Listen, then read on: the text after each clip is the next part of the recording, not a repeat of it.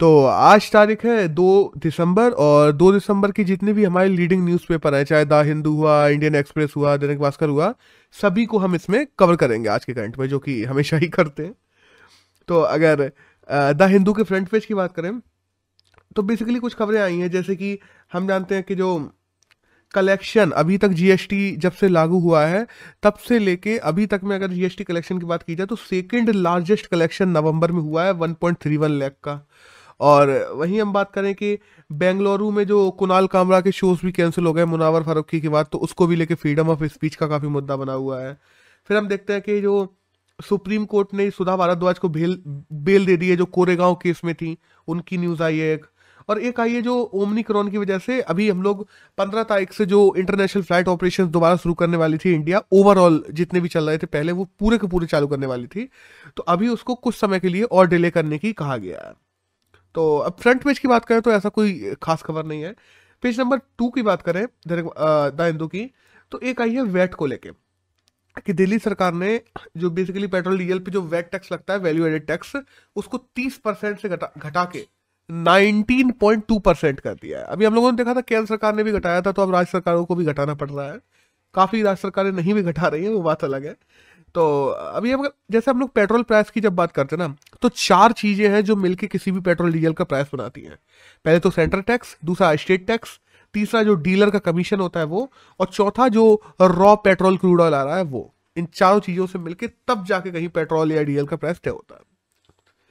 एक page number 3 पे खबर आई है गिफ्ट सिटी को लेके कि गिफ्ट सिटी वैसे ज़्यादातर लोगों ने पहले पढ़ा होगा कि गुजरात के पास में हम जानते हैं साबरमती के पास में एक सिटी बन रही है, जैसे गुड़गांव में हम लोग देखते हैं डीलर सिटी है, ऐसे प्रकार की एकदम सिटी बनानी है, शंघाई टाइप की सिटी बनानी है।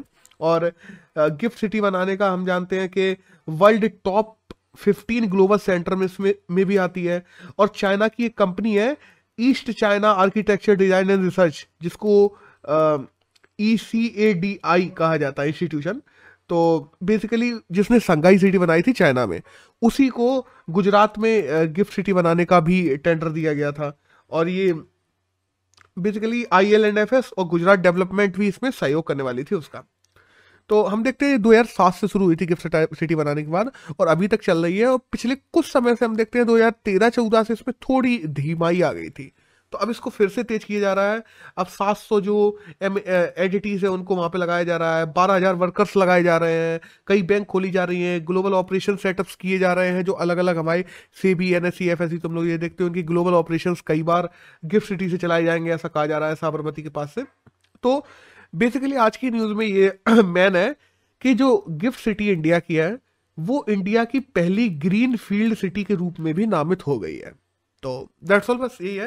अब देखो काइंड ऑफ मतलब ये मान लो कि इंफ्रा में एकदम ऐसी सिटी होगी कि तुम वहां जाओगे तुम्हें लगेगा कि नहीं कि इंडिया में, एकदम ऐसे सिंगापुर वाली फील आ जाएगी, जैसा कि हम देखते हैं कि गुड़गांव में जाओ डीलर सिटी तो वहां पे। और ऐसी ही सिटी एक राजस्थान में भी बनाई जा रही है बाय द वे, अब देखते हैं कब तक बनती है। एक नेक्स्ट न्यूज है पेज नंबर 8 पे आई है द हिंदू की, वो आई है हमारे IMD को लेके कि IMD ने अभी फोरकास्ट किया है कि जो सर्दियां आने वाली हैं, जो कि बेसिकली दिसंबर से फरवरी तक चलेंगी, इनमें जो नॉर्दर्न इंडिया है इसमें पूरे में ही कंपैरेटिवली सर्दी कम रहेगी पिछले साल के मुकाबले से। और इस बार एक कलर कोड का टेम्परेचर ग्राफ भी लॉन्च किया है। अभी तक क्या करते थे, पूरा मैप लॉन्च करते थे, उसमें दिखाई देते थे कि हाँ इतने इतने इतने अनुमानित रहेगी सर्दी वगैरह, सर्दी गर्मी। अब इस बार जो लाल पीला नीला ऐसा एक कलर कोड का पूरा मैप भी लॉन्च किया है हमारे इंडियन मेट्रोलॉजिकल डिपार्टमेंट ने। अब IMD की बात करें तो 1875 में इसको बनाया गया था अंग्रेजों के टाइम पे, दिल्ली में इसका हेडक्वार्टर है, जितेंद्र सिंह जो है इसके हेड है, और तकरीबन 350 करोड़ का इसका बजट होता है हर साल। और इतने कम बजट की वजह से ही ये फॉरकास्ट भी सही नहीं कर पाती क्योंकि उतने इक्विपमेंट्स ही नहीं है, सीधी बात है। एक नेक्स्ट न्यूज आई है पेज नंबर 9 पे द हिंदू के, वो आइए UAPA को लेकर कि अभी हाल ही में UAPA का कुछ डाटा निकल के आया है। बाय द वे ये डाटा दिया गया है राज्यसभा में जो जितेंद्र राय हैं जो हमारे मिनिस्टर ऑफ स्टेट है उनके द्वारा, और NCRB से ये डाटा लिया गया है, जिसमें UAPA के तहत अगर सबसे ज़्यादा केसेस कहीं बने हैं तो उसमें नंबर 1 पे है उत्तर प्रदेश, सेकंड पे है जम्मू कश्मीर और थर्ड पे है मणिपुर। और अगर हम लोग बात करें ना कि टोटल 7,243 केस बने हैं एक साल में और केवल 212 लोग ही हैं जिनको कन्विक्ट किया गया है, तो हम लोग अंदाजा लगा सकते हैं कन्विक्शन कितनी कम है। UAPA देखो 1967 में हम लोग जानते हैं टाडा होता था, पोटा होता था, जिसके तहत गवर्नमेंट टेररिज्म को टैकल करती थी, टेररिज्म को सप्रेस करती थी। फिर बाद में हम देखते हैं कि 2004 में वो मतलब बाद में हम देखते हैं 1967 के बाद में यूएपीए ला दिया जाता है, लेकिन फिर भी गवर्नमेंट केवल और केवल जो टेररिस्ट ऑर्गेनाइजेशन है उनको ही टैकल कर पाती थी, इंडिविजुअल्स को नहीं। 2004 में यूएपीए में अमेंड लाया जाता है और इंडिविजुअल और सिविलियंस को भी इसमें डाल दिया जाता है टेररिस्ट के साथ साथ में। और तभी से क्या होने लगा ना 2004 से कि यूएपीए का यूज गवर्नमेंट सिविलियंस पे भी करने लगी है। अगर और बेसिकली ये एक्ट बनाया ही इसीलिए गया था कि किसी भी प्रकार की ऐसी एक्टिविटी की जा रही है जो अनलॉफुल है या जो लॉ ऑफ द लैंड को बाधित करती है, तो किसी भी इंसान को 180 दिन के लिए बिना बताए जेल में डाला जा सकता है। और यूएपीए के तहत तो बेल भी नहीं मिलती, सीधी सी बात है। तो मतलब बेसिक हमें टॉप 3 स्टेट्स याद रखनी है, यूपी, जम्मू कश्मीर और 3rd नंबर पर मणिपुर है। That's all. एक नेक्स्ट न्यूज है G20 को लेके कि जो ट्रोकिया है, ट्रोकिया बेसिकली क्या है, अभी G20 की समिट होने वाली है 2021 की इटली में, 22 की इंडोनेशिया में और 3rd 2023 की होने वाली है इंडिया में। तो इन तीनों कंट्रीज ने मिलकर एक अपना वो बना लिया ग्रुप जिसका नाम रखा गया है ट्रोकिया। तो ट्रोकिया को इंडिया ने ज्वाइन कर लिया है। बेसिकली ये लोग कैसे समिट कराना है, एक दूसरे के पार्टनरशिप में भाग भी लेंगी और कोशिश करेंगी उन समिट में ज़्यादा से ज़्यादा एक दूसरे को फ़ायदा पहुँचाया जा सके, तो इसके लिए ये बनाया गया। और बात हम जानते हैं G20 ग्रुप 2 में आता है। और हमारे आसपास अगर कहा जाए एशिया से, तो मतलब बेसिकली साउदर्न एशिया से, तो इंडोनेशिया है, चाइना है और भारत है, यही 3 ही देश है जो G20 में आते हैं। एक नेक्स्ट न्यूज है जो पेज नंबर 11 पे आई है द हिंदू के जो मतलब EU ने घोषणा की है। हम देखते हैं चाइना का BRI इनिशिएटिव चल रहा है, बेल्ट रोड इनिशिएटिव, और उसी के तहत EU ने भी देखा कि हाँ चाइना धीरे धीरे बहुत ज़्यादा बढ़ता जा रहा है, अपने पैर फैलाते जा रहा है बेसिकली एक तरीके से। तो EU ने चाइना से बड़ा एक public and private infrastructure global जो गेटवे प्रोजेक्ट है उसको लॉन्च कर दिया है। तकरीबन $300 बिलियन का EU का प्रोजेक्ट है ये, जिसमें बेसिकली किया यही जाएगा कि मरीन टाइम से मतलब मरीन टाइम और रोड से दूसरे देशों को जोड़ा जाएगा और इंफ्रास्ट्रक्चर को डेवलप भी किया जाएगा, जिससे ट्रांसपोर्टेशन और जो इम्पोर्ट एक्सपोर्ट है उनको देशों के द्वारा बढ़ाया जा सके। और सीधी सी बात है कि चाइना का जो BRI है उसके विरोध में लाया गया है। चाइना के BRI को हम जानते हैं कि अभी 2021 हुई है, तकरीबन $200 बिलियन का प्रोजेक्ट है, $339 बिलियन अभी तक खर्च किए जा चुके हैं। और बेसिकली ज़्यादातर ये प्रोजेक्ट जो फैला हुआ है वो लोअर और मिडिल क्लास इनकम जो कंट्रीज है उनमें ही फैला हुआ है, जिनमें से ज़्यादातर चाइना के कर्जे में डूबी हुई है। कई कंट्रियों पर तो अपने अपने GDP का 20-20% तक कर्जा है चाइना पे, तो हम अंदाजा लगा सकते हैं कि चाइना कितना सप्रेस करके रखा है कंट्रीज को। और वहीं BRI में काफ़ी प्रॉब्लम भी आ रही है, जैसे लेबर वायलेशन की बात हो गई, करप्शन की बात हो गई, ऊपर से हम देखते हैं पाकिस्तान वगैरह में इसको लेकर प्रोटेस्ट भी चल रहे हैं। बट फिर भी BRI के तहत अभी 100 कंट्रीज तो ऐसी हैं जो उस पूरे के पूरे प्रोजेक्ट के अंतर्गत आती है। तो दैट्स ऑल। बस हमें ये जानना जरूरी था कि EU ने एक $300 बिलियन का ग्लोबल गेटवे प्रोजेक्ट लॉन्च किया है चाइना के BRI को टैकल करने के लिए। अब यहाँ पे बात आती है इंडियन एक्सप्रेस की। तो इंडियन एक्सप्रेस के फ्रंट पेज पे एक न्यूज़ आई है UGC को लेके। देखो अभी कुछ दिनों पहले हम लोगों ने पढ़ा था कि जैसे बैंकिंग हो गया, रेलवे हो गया, इन लोगों ने कॉमन एंट्रेंस टेस्ट करने की बात कही थी, CET के अलग अलग टेस्ट नहीं किए जाएंगे और एक CET किया जाएगा जिसके तहत Tier 1 में लोगों को चुन लिया जाएगा, फिर Tier 2 में हर जैसे किसी को रेलवे में जाना है, बैंकिंग में जाना है, तो अलग अलग टेस्ट होंगे। तो हाल ही में UGC ने भी ये घोषणा कर दी है कि UGC जितनी भी सेंट्रल यूनिवर्सिटीज हैं सारी की सारी, उनके लिए एक टेस्ट कराएगी जिसका नाम होगा CUET, common university entrance test. तो बेसिकली सबके लिए एक एंट्रेंस टेस्ट हुआ करेगा और उसी के आधार पर तुम्हें इंडिया की जितनी भी सेंट्रल यूनिवर्सिटीज हैं उन सब में एडमिशन मिल जाएगा। और आज की अगर बात करें तो आज 2 दिसंबर भी है, तो हम जानते हैं नेशनल पॉल्यूशन डे भी है आज, और ये बेसिकली पॉल्यूशन अवेयरनेस के लिए बनाया जाता है। जो एयर पॉल्यूशन है, वाटर पॉल्यूशन है और बहुत सारे प्रकार के अलग अलग पॉल्यूशन होते हैं, उनके प्रति अवेयरनेस फैलाए जाते हैं। अलग अलग कैंप्स की स्थापना की जाती है, लोगों में अवेयरनेस के अलग अलग कैंप्स चलाए जाते हैं आज और मनाया भी जाता है काफ़ी। एक नेक्स्ट न्यूज़ है जो आई है अभी, बेसिकली जो टॉप मैन्युफैक्चरिंग हब है उसको लेके। तो अभी एक डाटा आया है टॉप मैन्युफैक्चरिंग हब का। हम जानते हैं हमारे देश में नंबर 1 पे जब मैन्युफैक्चरिंग की बात आती है तो नंबर 1 पे रहता था महाराष्ट्र, लेकिन इस साल गुजरात महाराष्ट्र को पीछे करते हुए नंबर 1 बन गया है। तो गुजरात में तकरीबन 4.31 लाख करोड़ के टोटल मैन्युफैक्चर किया गया इस साल माल अलग अलग प्रकार का, और तकरीबन उसकी ग्रोथ रेट जो रही है, अगर हम लोग बात करते हैं गुजरात की, तो वो रही है 15% एनुअली, सॉरी महाराष्ट्र की 15% एनुअली। और वहीं अगर गुजरात की बात की जाए तो गुजरात की 7.5% रही है, बट वहां पे तकरीबन 5 लाख करोड़ से ज्यादा का माल बनाया गया है, तो आगे निकल गया है, सिंपल सी बात है। और वहीं हम बात करें वर्स्ट परफॉर्मिंग स्टेट्स कौन सी हैं, तो तेलंगाना और Andhra Pradesh worst performing states रहे हैं। और जो 16 लाख करोड़ का टोटल इंडियन मैन्युफैक्चरिंग की बात करें तो 16 लाख करोड़ की रही है इस साल, ये पूरा डाटा आया है। और हम जानते हैं कि अगर बेस्ट परफॉर्मर की बात करें कि जिसने परसेंटेज में सबसे लंबा जंप मारा है, तो वो मध्य प्रदेश है। मध्य प्रदेश ने तकरीबन अपने ओवरऑल मैन्युफैक्चरिंग में 20% तक का इजाफा लेके आया है। एक नेक्स्ट न्यूज है वर्ल्ड इनइक्वालिटी रिपोर्ट को लेके। देखो ये जो इनइक्वालिटी रिपोर्ट जो अभी मैं बताने वाला हूँ ये एग्जाम में नहीं आएगी, बट नॉलेज के लिए जरूरी है, तो मैं हम कवर कर रहे हैं कि इनइक्वालिटी रिपोर्ट में ये बताया गया है कि 1990 के दशक से अभी पिछले 30 साल में दुनिया में जो 40% वेल्थ जनरेट की गई है वो केवल और केवल 1% लोगों के पास है। तो हम अंदाजा लगा सकते हैं कि इनइक्वालिटी कितनी ज़्यादा है सारे ही देशों में बेसिकली, दैट्स ऑल। एक नेक्स्ट न्यूज़ है वही है मोस्ट एक्सपेंसिव सिटी को लेके। एक्सपेंसिव मतलब जहाँ पे लोग रहते हैं, लिवलीहुड के हिसाब से कौन सी सिटी सबसे एक्सपेंसिव है। तो हम जानते हैं हमेशा नंबर 1 पे सिंगापुर रहता था, लेकिन इस बार सिंगापुर को पीछे करते हुए तेल अवीव है जो नंबर 1 बन गया है, सेकंड नंबर पे पेरिस हो गया है और थर्ड नंबर पे सिंगापुर पहुंच गया है। एक नेक्स्ट न्यूज है जो आई है कश्मीर की नामदा क्राफ्ट को लेके। बेसिकली हम देखते हैं नामदा क्राफ्ट होती है जिसमें शीप की वूल को लिया जाता है, ऐसे दबा दबा के बेलन से उसको सपाट किया जाता है, उससे अलग अलग शॉल्स बनाई जाती हैं, गद्दे बनाए जाते हैं, दरियाँ बनाई जाती हैं।